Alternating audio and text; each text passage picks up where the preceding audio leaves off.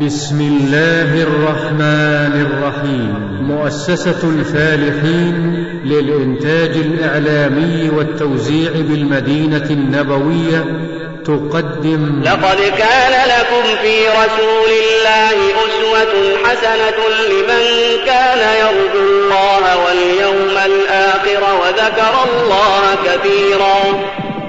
الأيام النضرة في السيرة العطرة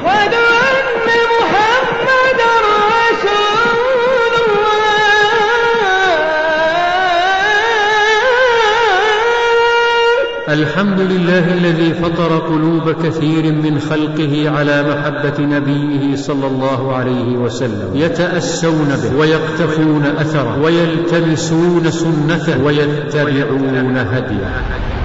وإخوانكم في مؤسسة الفالحين الإسلامية يسعدهم أن يضعوا بين أيديكم هذا الالبوم والمسمى بالأيام النضره في السيرة العطر لنبينا صلى الله عليه وسلم والذي يحتوي على وقفات وإضاءات من أيامه النضره وسيرته العطرة صلى الله عليه وسلم. والآن نترككم مع الشريط السادس وتستمعون فيه صفته الخلقية معجزات خلفائها الخاتمة صفته الخلقية قال فصل في أخلاقه صلى الله عليه وسلم.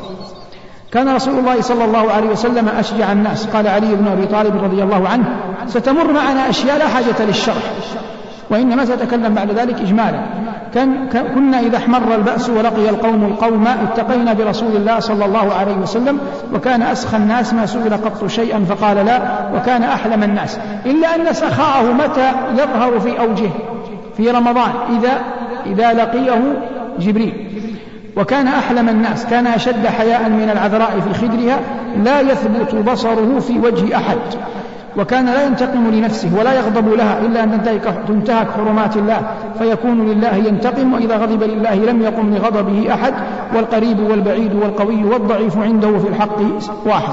وهذا أمر لا خلاف فيه. فالله جل وعلا زكى بصره وزكى قلبه وزكى لسانه وزكى خلقه. فأين زكى الله لسانه؟ وما ينطق عن الهوى. وأين زكى الله قلبه؟ ما كذب الفؤاد ما رأى. وأين زكى الله بصره؟ ما زاغ البصر وما طغى. وأين زكى الله خلقه؟ وإنك لعلى خلق عظيم. هذه إجمالا وجاءت مفصلة في آيات أخرى. ما عاب قط طعاما قط إن اشتهاه أكله وإن لم يشتهه تركه. وكان لا يأكل متكئا ولا يأكل على خوان. ما الخوان؟ الخوان المائدة التي يوضع عليها الطعام يعبر عنها أحيانا بالطاولة. قال أنس رضي الله عنه كما في الصحيح ما أكل النبي صلى الله عليه وسلم على خوان قط ولا يمتنع من مباح. إن وجد تمرا أكله وإن وجد خبزا أكله وإن وجد شواء أكله. وهذا يدل على عدم التكلف. وتضع يعني إذا أردت أن تكتبها في الأسفل اكتب جملة يقال كان لا يرد موجودا ولا يطلب مفقودا. جملة يقال شرح هذا كله لا يرد موجودا ولا يطلب مفقودا. إن وجد خبز بر أو شعير أكله وإن وجد لبنا اكتفى. أكل البطيخ بالرطب. أكل البطيخ بالرطب. المقصود بالبطيخ هنا الخربز أين الدليل على أنه الخربز ثبت عنه صلى الله عليه وسلم. هذا البطيخ جاءت بثلاث روايات. جاءت برواية أكل البطيخ بالخربز وجاءت بنقل عن عائشة أكل البطيخ الأحمر بالخربز أكل البطيخ الأصفر بالخربز وجاءت برواية أوضح أكل الخربز بالرطب. أكل الخربز بهذا نص الحديث حديث أنس أكل الخربز بالرطب. علله لماذا أكل البطيخ بالرطب. وقال صلى الله عليه وسلم نكسر حر هذا ببرد هذا وبرد هذا بحر هذا نكسر برد هذا بحر هذا وحر هذا ببرد هذا. الآن يأتي تطبيق السنة. الآن في الصيف يوجد رطب ويوجد خربز. حاول في أقرب وقت تأتي بخربز تأتي برطب. تأكل رطب تأكل خربز تشعر نفسك أنك طبقت سنة نبيك صلى الله عليه وسلم. بهذا يسمو المؤمن ويعلو. أقرب وقت تأتي بخربز تأتي برطب وتجمع بين هذا وهذا ثم تأكل. وهذا مما يقوي العلم عندك ومن قبيل القدر المحمود. قبل نأتي هنا آخر درس شرحته في مسجدي في المدينة كان أكل الخربز بالرطب. وطبقته في المنزل ثم شرحته ثم جئت إلى هنا في نفس اليوم. أنا قدمت جدة يوم الخميس ودرسي في المدينة يوم الخميس. فشرحته ثم قدمت. المقصود هذا مما يقوي العلم في صدرك أن تطبقه. الإمام أحمد كتب المسند فكان كلما مر عليه حديث عمل به حتى إنه روى في المسند أن الحجام أن النبي صلى الله عليه وسلم احتجم وأعطى الحجام عشرة دراهم. فذهب واحتجم وأعطى الحجام عشرة دراهم. وبهذا تحسن الخواتيم تذهب غوائل الصدور يثبت العلم يقرب الإنسان من هدي محمد صلى الله عليه وسلم. وأكل وكان يحب الحلواء والعسل. قال أبو هريرة رضي الله عنه خرج رسول الله صلى الله عليه وسلم من الدنيا ولم يشبع من خبز الشعير وكان يأتي على آل محمد الشهر والشهران لا يوقد في بيت من بيوته نار وكان قوتهم التمر والماء. يأكل الهدية ولا يأكل الصدقة ولا يأكل الصدقة خاصة به هو وآل وآل بيته. ويكافئ على ماذا؟ ويكافئ على الهدية إذا أخذ هدية يكافئ عليها وأغلب أحواله أن يرد الهدية بأكثر منها. شيخنا العلامة بن باز رحمه الله تعالى ركب الطائرة مرة درجة أولى. طبعا كان في مرتبة وزير. فركب الطائرة وبجواره رجل أمريكي. والأمريكي هذا يقرأ ويعرف أن هذا بن باز ويسمع عن علمه. أمريكي كافر فلما ركب الطائرة كان معه الدكتور سعد السعد ولا أذكر الآخرين. فهذا الأمريكي يعجب بالشيخ وأنه كفيف فأخرج ساعته وأعطاها هدية قال لمن مع الشيخ أعطوها الشيخ. فأخذها قيل للشيخ يعني في الطائرة أن هذا هو كذا أمريكي كافر وأعطاك ساعة. قال خذوها. فخذوها وصمت الشيخ. هذا العلم. قبل أن تهبط الطائرة قال الشيخ قوموا الساعة قدروا كم ثمنها. فقدرت فزاد الشيخ على التقدير ثم وضعها في ظرف مع شيء آخر حتى يعرف أنها هدية ثم أعطاها للجليس الأمريكي أعطاها إياه قال بهذا تطبق السنة. كان النبي صلى الله عليه وسلم يقبل الهدية ويكافئ عليها بأفضل منها. وقلت هذا تطبيق السنة في حياتنا أعظم ما يركز العلم في النفوس. فمثلا سيأتي معنا أنه كان يجيب الدعوة. كان يجيب الدعوة صلى الله عليه وسلم. أنا أسكن في المدينة. وكنا نسكن تحت سفح جبل سلع قديما. هذا وأنا في سن العاشرة تقريبا أو الثانية عشر العاشرة فالشيخ كان وقتها رئيسا للجامعة الإسلامية وكان أحد الجيران عنده زواج. وقريب هذا الذي عنده زواج ليس نفسه قريبه له قريب يعمل في الجامعة الإسلامية موظف لا أستاذ ولا شيخ موظف. فهذا القريب الذي يقرب لهذا الذي يقرب للعريس دعا الشيخ. وهو رئيس الجامعة دعاه للفرح. فأنا والله أشهد أنني رأيت الشيخ بعيني. جاء في, في سيارة بوكس حتى وصل إلى الفرح. طبعا ما كان في المدينة أيامها قصور أفراح. ونحن كنا صبية طلب منا صاحب الفرح أن ننظف الحارة. فنظفنا الحارة وفرشناها. أسفل الجبل وعلى آخرها بيت بين البيت وبين الجبل في ساحة. فجاء الشيخ بعد صلاة العشاء. ومعه ناس. كان الشيخ إذا خرج من الحرم يركب معه طلاب العلم ولا يرد أحد. يطعمون بعضهم من طعامه. فوصل إلى حينا ونزل وجلس. وجلسنا نحن في الجهة المقابلة. يعني مو بجواري. يعني أنا مثلا جالس الشيخ هنا جالسين في الجهة الثانية عند الأحجار. ثم قام وألقى كلمة. وأنا دائما أرددها هذه. والله ما قام أحد جلس بين يديه. يعني ما التف الناس عليه الناس ما هم جالسين الناس قليلون ذاك فالحلقة كما هي ما قام أحد يحتفي به ويجلس فيه. ووقف واقف وتحدث ونصح ثم جلس وتعشى ومشى. الأجر من الله ما يأتي إلا بعد ابتلاء. تمحص تختبر. ما تبغى شهرة تزهد فيها يأتيك الله بها. أما الذي يبحث عنها ينال ثم ينتهي. فالرجل وقف وتحدث وهو كفيف لا يدري كم عاد الحضور ولم يجلس أحد. ثم تعشى ومشى. مضت الأيام. ثم رأيته بعيني مرة أنا رأيت المنظر هذا رأيت المنظر الثاني.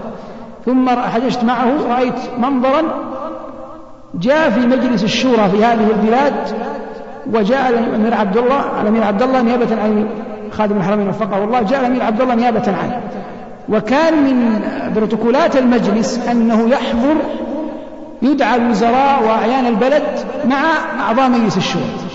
ومن النظام يعني أو من الطقوس الرسمية أن يقوم الضيوف بالسلام على راعي الحفل الذي هو الأمير عبد الله. فكان من الحضور الشيخ عبد العزيز بن باز رحمه الله.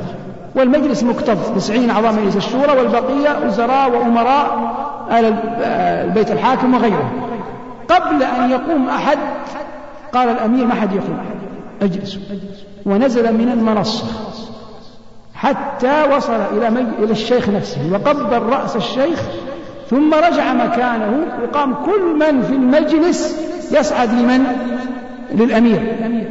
كلهم صعدوا للأمير. أما الشيخ عبد العزيز الأمير نزل له من المنصة إلى مجلسه في كرسيه ما تحرك شبرا واحدا وقبل رأسه ثم رجع مكانه لما رجع مكانه قام الناس يسلمون على الأمير وانتهى الحفل. فمن عظم الله في السراء في مواطن لا يراها أحد ما فيها ثمرة يجعل الله الخلق يعظمونه في العلانية. أما يعني أنا أعطيك قاعدة تريحك. أي شيء تريد من الله يظهره الله يخفيه. وأي شيء تريد من قلبك أن الله يخفيه الله ماذا؟ يظهره. واضح؟ كل العلم كل ما عند الله ينال بالقاعدة هذه. أي شيء تريد من قلبك أن الله يخفيه يظهره الله. وأي شيء تريد من الله أن يظهره للناس يخفيه الله جل وعلا عنه. فالناس أصلا لا يملكون لا قلوبهم ولا جنوبهم حتى يسخروها لك. فالذي يملكها هو الله. فإذا أردت أن تتعامل مع الناس تعامل معهم بالسنة. ولا تنشد ما في أيديهم وإنما أنشد ما عند الله. هذا الذي به يبلغ المؤمن إذا وفقه الله خيري الدنيا والآخرة وكان الشيخ رحمه الله ولا نزكي على الله أحد هذا ما ظهر لنا منه كان الشيخ يمثل السنة في كثير كثير من أحواله. هذه السنة التي نحن نشرحها اليوم نريد من أنفسنا ومنكم أن نتبعها ونقتفيها ونطبقها في حياتنا اليومية. يأكل الهدية ولا يأكل الصدقة ويكافئ على الهدية ولا يتأنق في مأكل ولا ملبس يأكل ما وجد ويلبس ما وجد. وكان يخصف النعل ويرقع الثوب ويخدم في مهنة أهله ويعود المرضى وكان أشد الناس تواضعا يجيب من دعا من غني أو فقير أو دنيء أو شريف. لا يفرق. وكان يحب المساكين ويشهد جنائزهم ويعود مرضاهم. لا يحتقر فقيرا لفقره ولا يهاب ملكا لملكه وكان يركب الفرس والبعير والحمار والبغلة. هذا كله دليل على عدم التكلف. ويردف خلفه عبده أو غيره. لا يدع أحدا يمشي خلفه ويقول خلوا ظهري للملائكة. يلبس الصوف وينتعل المخصوف وكان أحب اللباس إليه الحبرة. الحبرة الثياب المقلمة ذات الخطوط. الحبرة الثياب المقلمة ذات الخطوط وهي من برود اليمن فيها حمرة وبياض. ختمه فضة قصه منه يلبسه في خنصره الأيمن وربما لبسه في الأيسر وكان يعصب على بطنه الحجر من الجوع. وقد أتاه الله مفاتيح خزائن الأرض كلها خزائن الأرض كلها فأبى أن يأخذها واختار الآخرة عليها. وكان يكثر الذكر ويقل اللغو ويطيل الصلاة ويقصر الخطبة. أكثر الناس تبسما وأحسنهم بشرا مع أنه كان متواصل الأحزان دائم الفكر. وكان يحب الطيب ويكره الريح الكريهة.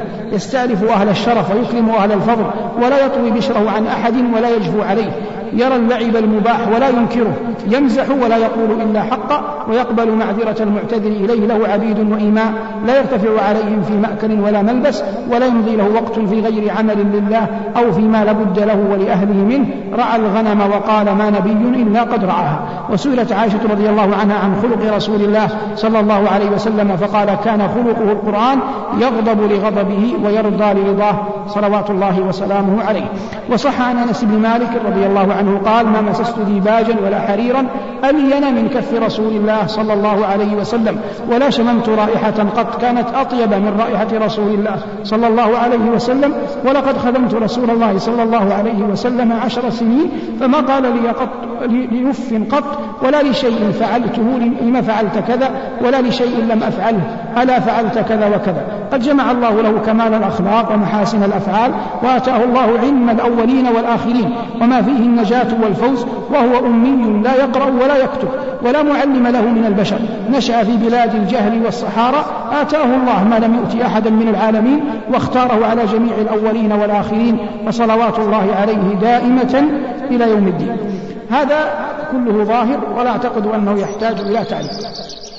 معجزاته فصل في معجزاته صلى الله عليه وسلم. فمن أعظم معجزاته وأوضح دلالاته القرآن العزيز الذي لا يأتيه الباطل من بين يديه ولا من خلفه. تنزيل من حكيم حميد الذي أعجز الفصحاء وحير البلغاء وأعياهم أن يأتوا بعشر سور مثله أو بسورة أو بآية وشهد بإعجازه المشركون وأيقن بصدقه الجاحدون والملحدون. القرآن الكريم معجزة نبينا الخالدة وهو معجز في لفظه ومعناه. قال شوقي رحمه الله جاء النبيون جاء النبيون بالآيات فانصرمت وجئتنا بحكيم غير منصرم. حاول إبراهيم النظام. حاول إبراهيم النظام أحد رؤوس المعتزلة في عصره. أن يدعي أن القرآن تستطيع العرب أن تأتي مثله. تستطيع العرب أن تأتي مثله لفصاحتها. ولكن الله في زعمه صرفهم عن هذا. وسمي قول إبراهيم هذا بالصرفة. معنى الصرفة هو يقول إن القرآن معجز لكن الإعجاز في أن الله صرف العرب على أن يقولوا مثله وإلا العرب فصحاء يستطيعون أن يقولوا مثله في لفظه. واضح؟ ولم يقبل منه أحد هذا القول. بل إن غيره من رؤساء المعتزلة ردوا عليه. والحق أن الله أعجز العرب أن تأتي بمثل القرآن بمعنى أن القرآن معجز في لفظه ومعناه بمعنى أن القرآن معجز في لفظه ومعناه.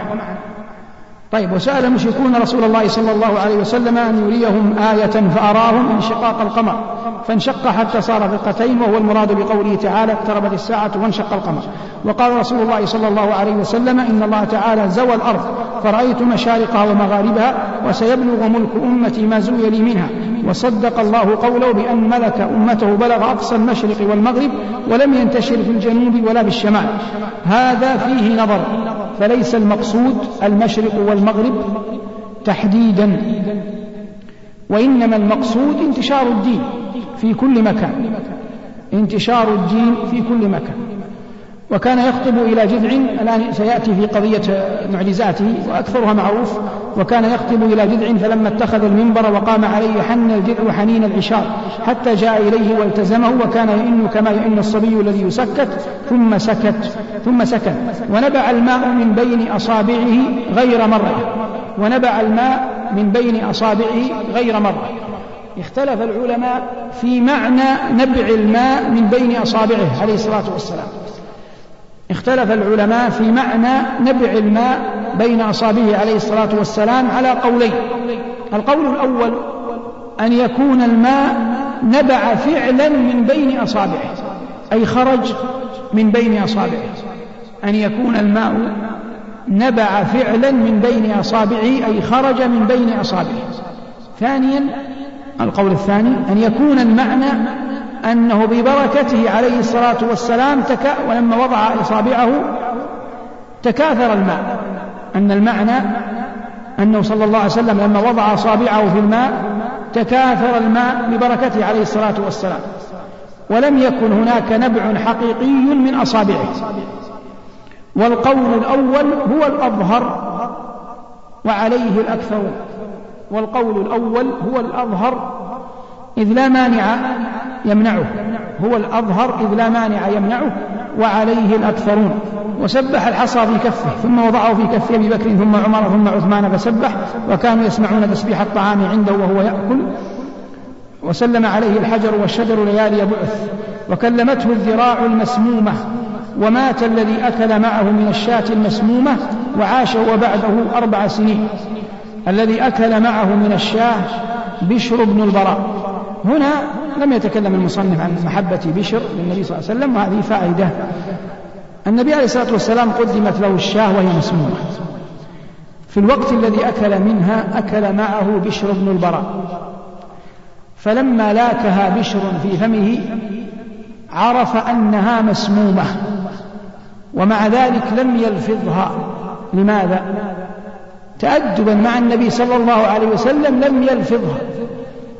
فسبقت بقدر الله أن تدخل جوفه فيموت فلما مات اقتص النبي صلى الله عليه وسلم من المرأة اليهودية التي سمت الشام وأصيبت رجل عبد الله بن عتيك الأنصاري فمسحها فبرأت من حينها وأخبر أنه يقتل أبي بن خلف الجمحي يوم أحد فخدشه خدشا يسيرا فمات. وقال سعد بن معاذ لأخيه أمة بن خلف سمعت محمدا يزعم أنه يزعم أنه قاتلك. فقتل يوم بدر كافرا. وأخبر يوم بدر بمصارع المشركين فقال هذا مصرع فلان غدا إن شاء الله وهذا مصرع فلان غدا إن شاء الله فلم يعد واحد منهم مصرعه الذي سماه وأخبر أن طوائف من أمته يغزون البحر وأن أم حرام بنت ملحان منهم فكان كما قال وقال لعثمان إنه سيصيبه بلوى فقتل عثمان. وقال للحسن بن علي إن ابني هذا سيد لعل الله أن يصلح به بين فئتين من المؤمنين عظيمتين فكان كذلك.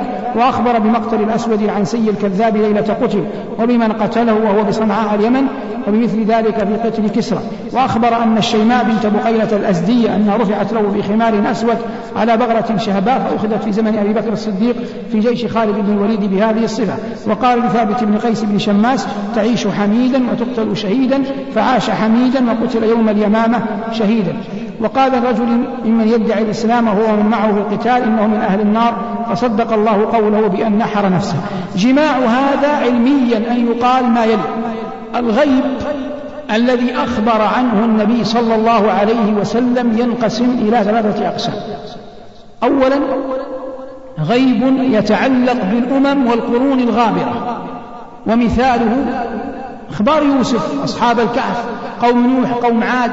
هذا كله إخبار عن غيب سبق. هذا كله إخبار عن غيب سبق كإخبار عن أهل الكهف وإخبار عن يوسف وإخوته وإخبار عن غير ذلك مما سلف. الثاني إخباره عن غيب وقع في حياته قبل أن يموت. وقع في حياته قبل أن يموت. إخباره عن غيب وقع بعد ذلك في حياته قبل أن يموت. مثل إخباره بالذي قتل نفسه وإخباره بالأسود ومقتل بقريش يوم بدر ومقتل الأسود العز هذا كله حصل فيما في حياته صلى الله عليه وسلم.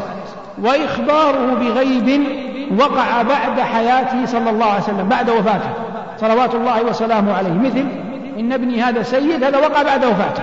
وقصة سراقة بن مالك أنه لبس سوار كسرى وارتاح يعني يقول أشراط الساعة ستقع بعد وفاته صلى الله عليه وسلم. هذا خلاصة ما يمكن أن يقال في الغيب الذي أخبر عنه صلى الله عليه وسلم. ودعا الآن تكلم عن دعائه ودعا لعمر بن الخطاب فأصبح عمر فأسلم ودعا لعلي بن أبي طالب يذهب الله عنه الحر والبرد فكان لا يجد حرا ولا بردا ودعا لعبد الله بن عباس يفقهه الله في الدين ويعلمه التأويل فكان يسمى الحبر والبحر لكثرة علمه. ودعا لأنس بن مالك بطول العمر وكثرة المال والولد وأن يبارك الله له فيه. فولد له 120 ذكرا لصلبه وكانت نخله تحمل بالسنة مرتين وعاش 120 سنة أو نحوها. وكان عتيبة بن أبي لاب قد شق قميصه وآذاه فدعا عليه أن يسلط الله عليه كلبا من كلابه فقتله الأسد بالزرقاء من أرض الشام. وشكي إليه قحوط المطر وهو على المنبر فدعا الله عز وجل وما في السماء قزعة نفار سحاب أمثال الجبال فمطروا إلى الجمعة الأخرى حتى شكي إليه كثرة المطر فدعا الله عز وجل فأقلعت وخرجوا يمشون بالشمس. وأطعم أهل الخندق وهم ألف من صاع شعير أو دونه وبهيمة فشبعوا وانصرفوا والطعام أكثر مما كان. وأطعم أهل الخندق أيضا من تمر يسير أتت به ابنة بشير بن سعد إلى أبيها وخالها عبد الله بن رواحة. وأمر عمر بن الخطاب أن يزود أربعمائة راكب من تمر كالبصير الرابط فزود وبقي كأنه لم ينقص تمرة واحدة وشهد الذئب بنبوته. شهادة الذئب بنبوته رواها الإمام أحمد من حديث أبي سعيد الخدري رضي الله عنه. ومر بسفر ببعير يستقى عليه فلما راه جرجر وضع جيرانه فقال إنه شكى كثرة العمل وقلة العلف ودخل حائطا فيه بعير الحائط أي البستان. فلما رآه حن وذرفت عيناه فقال لصاحبه إنه شكى إلي أنك تجيعه وتؤدبه. هذه كلها أخبار تدل على ما سخره الله جل وعلا له صلوات الله وسلامه عليه. هي والتي بعدها إلى أن قال في آخر صفحة 116 وخرج على مئة من قريش وهم ينتظرونه فوضع التراب على رؤوسهم ومضى ولم يره وتبعه سراقة بن مالك بن جشعم يريد قتله أو أسره فلما قرب منه دعا عليه فساخت يد فرسه في الأرض فناداه بالأمان وسأله أن يدعو له فدعا له فنجاه الله. وله صلى الله عليه وسلم معجزات باهرة ودلالة ظاهرة وأخلاق طاهرة واقتصرنا منها على هذا تحقيقا. خلفائه. سأتكلم أنا إجمالا عن عشرة المبشرين رضي الله تعالى عنهم. وهؤلاء العشرة رضي الله تعالى عنهم أفضلهم الأربعة الخلفاء على الترتيب. أبو بكر من بني تيم وهي في الأصل قبيلة قرشية لم تكن ذات شأن عظيم في قريش. ومع ذلك أخرج الله منها أعظم رجل في الأمة بعد نبيها صلى الله عليه وسلم. ومن مزايا أبي بكر التي منحه الله إياها دون غيره من الصحابة أنه أن أباه وأمه أسلم. أن أباه وأمه أسلم وهذه قل ما يحظى بها صحابي سابق في الأول من المهاجرين الأولين. وأبوه أبو قحافة مات أبو بكر وأبوه حي فأصبح أبو بكر تولى الخلافة وأبوه وأبوه حي وهذه لم تجتمع لخليفة. إلا إن لم أنسى لأحد خلفاء بني العباس. أما لا يعقل أن يتولى إنسان خلافة وملك وأبوه حي فما أعطي منها إلا من؟ إلا أبو قحافة. حتى إن أبا قحافة والد أبي بكر لما علم سمع ضجة في مكة فقال ما هذا؟ قالوا مات محمد صلى الله عليه وسلم. قال من ولي بعده؟ طبعا كان يسكن مكة ما هاجر. قال ابنك أبو بكر. قال أو رضيت العرب؟ أو رضيت العرب؟ أن ابني يصبح خليفة لأنه كان ما زال ينظر بالمعيار السابق معيار من؟ الجاهلية. كان ينظر بالمعيار السابق معيار الجاهلية لأنه أدرك الإسلام شيخا كبيرا وقدم للنبي صلى الله عليه وسلم والشيب قد وخطه من أكثر جوانبه. شعرة شعره أبيض ولحيته بيضاء. الشاهد هذا الصديق رضي الله عنه لا يمكن أن يتحدث مثلي عن مزاياه. ولا أشك أن أحدا منكم يجهل مقام الصديق رضي الله تعالى عنه في الأمة. وقد خلف أبناء منهم محمد ومنهم عائشة ومنهم أسماء ذات النطاقين وعبد الرحمن هؤلاء بعض أبنائه رضي الله تعالى عنه وأرضاه. أما عمر بن الخطاب فهو من بني عدي. من بني ماذا؟ عدي. وولي الخلافة بعهد من من؟ بعهد من أبي بكر. أبو بكر كتب كتابا قبل أن يموت. هذا ما كتبه عبد الله بن أبي قحافة في آخر يوم له في الدنيا وأول يوم له في الآخرة في ساعة يؤمن فيها الكافر ويتقي فيها الفاجر. أنني عهدت إليكم بعمر بن الخطاب فاسمعوا له وأطيعوا فإن بر وعدل فذلك ظني به وإن لم يعدل فليس لي علم بالغيب وسيعلم الذين ظلموا أي منقلب ينقلبون هذه وصية عمر التي وصية أبي بكر التي عاهد إليها لعمر. واسم أم عمر حنتمة. حنتمة. لماذا قلنا إن اسمها حنتمة؟ لأن سيأتي بعض الصحابة يقول عن عمر ابن حنتمة من باب المبالغة في المدح. وأكثر من نقل عنه هذا القول عمرو بن العاص. كان عمرو بن العاص شديد الإعجاب بعمر بن الخطاب رضي الله تعالى عنه. فكان يقول أي رجل كان ابن حنتمة؟ وقال ما أراد أن ينظر إلى أفضل رجل أقلته الغضراء وأظلته الخضراء فلينظر إلى ابن حنتمة. كان معجبا بسياسة عمر رضي الله تعالى عنه وأرضاه. وعمر قلنا أنه هو وأبو بكر أفضل الأمة ويطلق عليهما ماذا؟ العمران. لماذا يطلق عليهما العمران؟ لماذا يطلق عليهما العمران؟ أبو بكر اسم مركب مضاف ومضاف إليه. وعمر اسم فرد. فتثنية المفرد ليست كتثنية الاسم ماذا؟ المركب. فقالوا العمران لا لأن عمر أفضل ولا لأن عمر أكبر ولكن لأن تثنية الاسم المفرد أهون من تسمية من تثنية الاسم المركب. ويقولون عن الحسن والحسين الحسنات. لماذا؟ كل واحدة لعلة. ويقولون المكتان ويعنون مكة والمدينة. لأن مكة أفضل من المدينة. ويقولون القمران ويقصدون الشمس والقمر. يقولون القمران ويقصدون الشمس والقمر. لماذا لم يقولوا الشمسان هذه أنا أقربها منكم. سيغضب النساء منها. لأن القمر مذكر والشمس مؤنث. فاختاروا المذكر على المؤنث فقالوا القمران. الخوارج قالوا لعثمان أعطنا سنة العمرين. يقصدون من؟ أبو بكر وعمر. نعود للدرس. فعمر رضي الله تعالى عنه قال عنه صلى الله عليه وسلم لم أرى عبقريا يفري فريا. ثم ثالثهم عثمان رضي الله تعالى عنه وأرضاه. وعثمان مر معنا أنه تزوج من؟ بنتي رسول الله صلى الله عليه وسلم. وعمر حتى جاوز الثمانين فدخل عليه الخوارج في يوم قتله. أحاطوا الدار ثم قتلوه. والإنسان إذا أضمر السوء لن يعدم حيلة في فعل ذلك السوء. كان له ابن ربيب ما معنى ابن ربيب ابن زوجته. يعني عثمان تزوج امرأة لها ابن من رجل آخر. فلما ولي عثمان الخلافة جاءه هذا الابن الربيب وكان فاسقا. يطلب ولاية. فلم يعطه عثمان ولاية فترك المدينة وذهب إلى مصر أرض خصبة جديدة وتنسك يعني أظهر التدين ثم اقتنع الناس به أنه متدين. ثم بعد ذلك شغب على الأمير يعني الأمير الذي وضعه عثمان أخذ هذا يناكفه. فبعث الأمير إلى عثمان يخبره أن هذا الغلام الذي هو ربيبك يتكلم عليه أمام الناس يذهب هيبة الأمارة فأراد عثمان أن يعالج الأمر بحكمة فبعث قافلة فيها بعير وهدايا وعطايا لهذا الفتى على أنه يقنع بها ويكف شره عن الأمير. إكراما له أنه ابن زوجته. فأخذ هذا العطايا وأتى بها في صحن المسجد المكان غير المسقوف ونادى الناس وقالوا انظروا عثمان يمالئني في دين الله يرشيني حتى لا أنكر المنكر فازداد الناس قناعة به فلما ازدادوا قناعة به خرج بهم من أرض مصر وقدم بهم إلى المدينة وأحاطوا برجل يقول عنه صلى الله عليه وسلم وهو الصادق المصدوق ألا أستحيي من رجل تستحيي منه الملائكة؟ ثم دخلوا عليه بعد أن خرج إليهم وهو فوق الثمانين.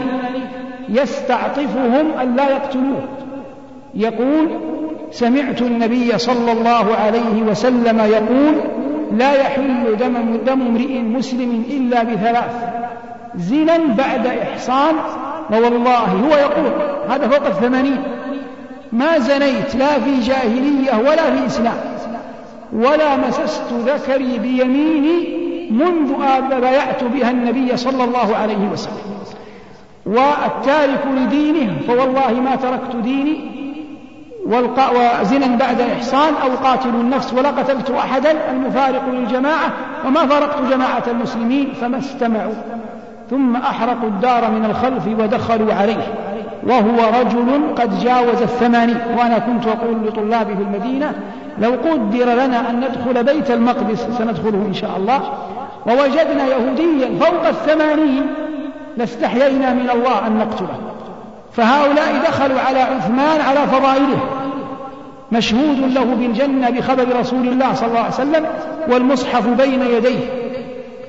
وهو صائم فقتلوه فقطرت قطرة من دمه على قول الله في سورة البقرة فسيكفيكهم الله. ومات ثم دخل عليه رجل يقال له عمير بن ضابئ البرجمي. ولما دخل على عثمان وجده مقتولا فصعد على صدر عثمان وكسر أضلاعه وهو ميت. ثم نزل وهو القائل من قبل هممت ولم أفعل وكدت وليتني تركت على عثمان تبكي حلائله. فانتقم الله لهذا الصحابي الجليل فما عاش أحد من قتلة عثمان إلا وقد مات مقتولا.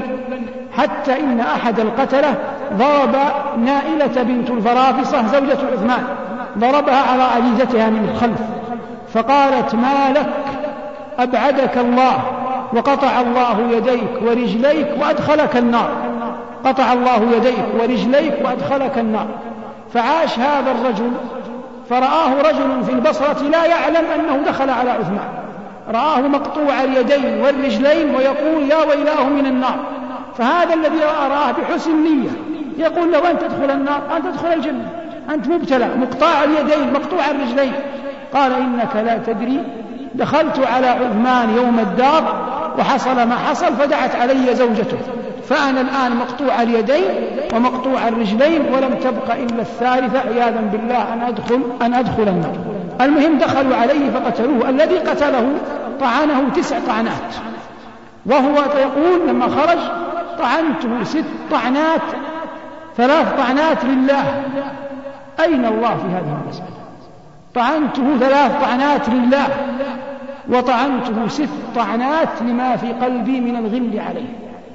المقصود من هذا ليست استباحة دماء المسلمين بالأمر الهين والإنسان قد يدخل في الأمر يظنه أول الشأن يسيرا فيدخل في نفق مظلم يصعب عليه أن يخرج منه. هذا عثمان رضي الله تعالى عنه وأرضاه وقد قال النبي صلى الله عليه وسلم له بشره بالجنة على بلوى تصيبه. فقال الله المستعان. رابعهم علي بن أبي طالب رضي الله عنه أبو السبطين. وهو من ذريته الحسن والحسين الذين منهم آل بيت رسول الله صلى الله عليه وسلم الذين ينتسبون ينتهي نسبهم إلى نبينا عليه الصلاة والسلام. وهذا معلوم أنه قتله عبد الرحمن بن ملجم الفرازي الخارجي المعروف المرادي المرادي. عبد الرحمن هذا كان لا يفتر عن ذكر الله. لا يفتر عن ذكر الله. وأراد أن يقتل عثمان يقتل علي فخطب امرأة من الخوارج فقالت إن مهرها قتل علي لأن عليا قتل لها في حرب يوم النهروان بعض قرابتها. فاتخذ سيفا وأكثركم يعلم هذا فاتخذ سيفا يعرضه على الناس. كل من عاب السيف عدله ثم وضعه في طست فيه سم حتى إن الحديد لفظ السم. ثم خرج على علي وهو ذاهب لصلاة الفجر فضربه ثم إنه لما هموا بأن يقتلوه كان لا يفتر من ذكر الله. والنبي صلى الله عليه وسلم يقول كما في السنن بسند صحيح أشقى الأولين عاقر أحمر حيمر ثمود عاقر الناقة وأشقى الآخرين من يخضب هذه عن هذه وأشار إلى رقبة علي رضي الله تعالى عنه وأرضاه والهداية بيد الله. الخاتم. قال شوقي رحمه الله ريم على القاع بين الباني والعلم. أحل سفك دمي في الأشهر الحرم. رمى القضاء بعين جؤذر أسدا. يا ساكن القاع أدرك ساكن الأجم. لما رنا حدثتني النفس قائلة يا ويح جنبك. بالسهم المصيب رمي. جحدتها وكتمت السر في كبدي جرح الأحبة عندي غير ذي ألم. جاء النبيون بالآيات فانصرمت. وجئتنا بحكيم غير منصرم. آياته كلما طال المدى جدد يزينهن جلال العتق والقدم. أخوك عيسى دعا ميتا فقام له وأنت أحييت أجيالا من الرمم. إن قلت في الأمر لا أو قلت فيه نعم فخيرة الله في لا منك أو نعم. الله قسم بين الخلق رزقهم وأنت خيرت في الأرزاق والقسم. أسرى بك الله ليلا إذ ملائكه والرسل في المسجد الأقصى على قدم لما رأوك به التفوا بسيدهم كالشهب بالبدر أو كالجند بالعلم صلى وراءك منهم كل ذي خطر ومن يفز بحبيب الله يأتمم جبت السماوات أو ما فوقهن دجا على منورة درية اللجم ركوبة لك من عز ومن شرف لا في الجياد ولا في الأينق الرسم مشيئة الخالق الباري وصنعته وقدرة الله فوق الشك والتهم.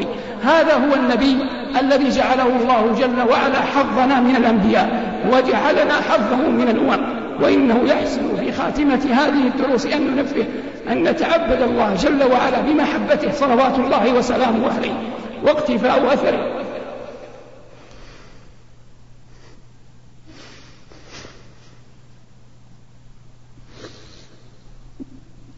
واقتفاء أثره والتزام سنته.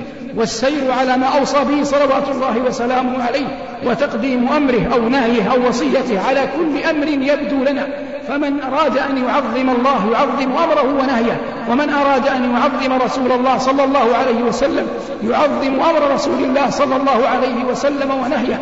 وإنما يعرف الصدق صدق المحبة من عدم الصدق فيها أو الإحسان وبلوغ المنزلة العالية في المحبة. من عدم بلوغ المنزلة في المحبة أين تضع هواك ورغباتك ومطامعك وآمالك ورأيك أمام أمر النبي صلى الله عليه وسلم ونهيه. ولقد وجد من الصحابة رضي الله عنهم وأرضاهم كابن عمر وغيره ممن نال القدح المعلى في أنهم كانوا عظيم اقتفاء الأثر بنبينا صلى الله عليه وسلم. يخرج معه أنس إلى خياط يصنع طعاما له عليه الصلاة والسلام.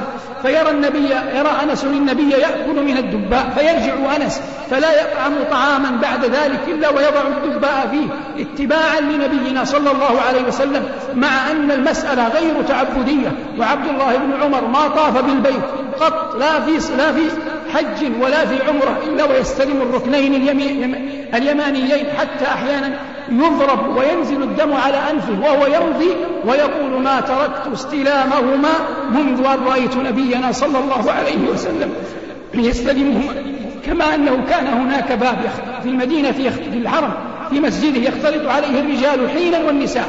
فقال صلى الله عليه وسلم لو أننا تركنا هذا الباب للنساء فما دخل ابن عمر. من ذلك الباب وهو ساكن المدينة حياته كلها حتى مات رضي الله عنه وأرضاه لأنه سمع النبي صلى الله عليه وسلم يقول لو تركنا هذا الباب للنساء ولم يقلها أمرا عليه الصلاة والسلام. ومن أراد جواره عليه الصلاة والسلام في جنات النعيم فليوحد الله ويعبده ويجد من رمضان فرصة للتوبة والإنابة إليه ويسأل الله جوار محمد صلى الله عليه وسلم وشفاعته يوم العرض وورود حوضه عليه الصلاة والسلام. هذا ما تهيأ إراده ويسره الله جل وعلا عبر تسعة دروس ألقيناها في هذا المسجد المبارك. لا بد أن يشوبها النقص والعثرات. سنة الله جل وعلا في خلقه والكمال لله تبارك وتعالى.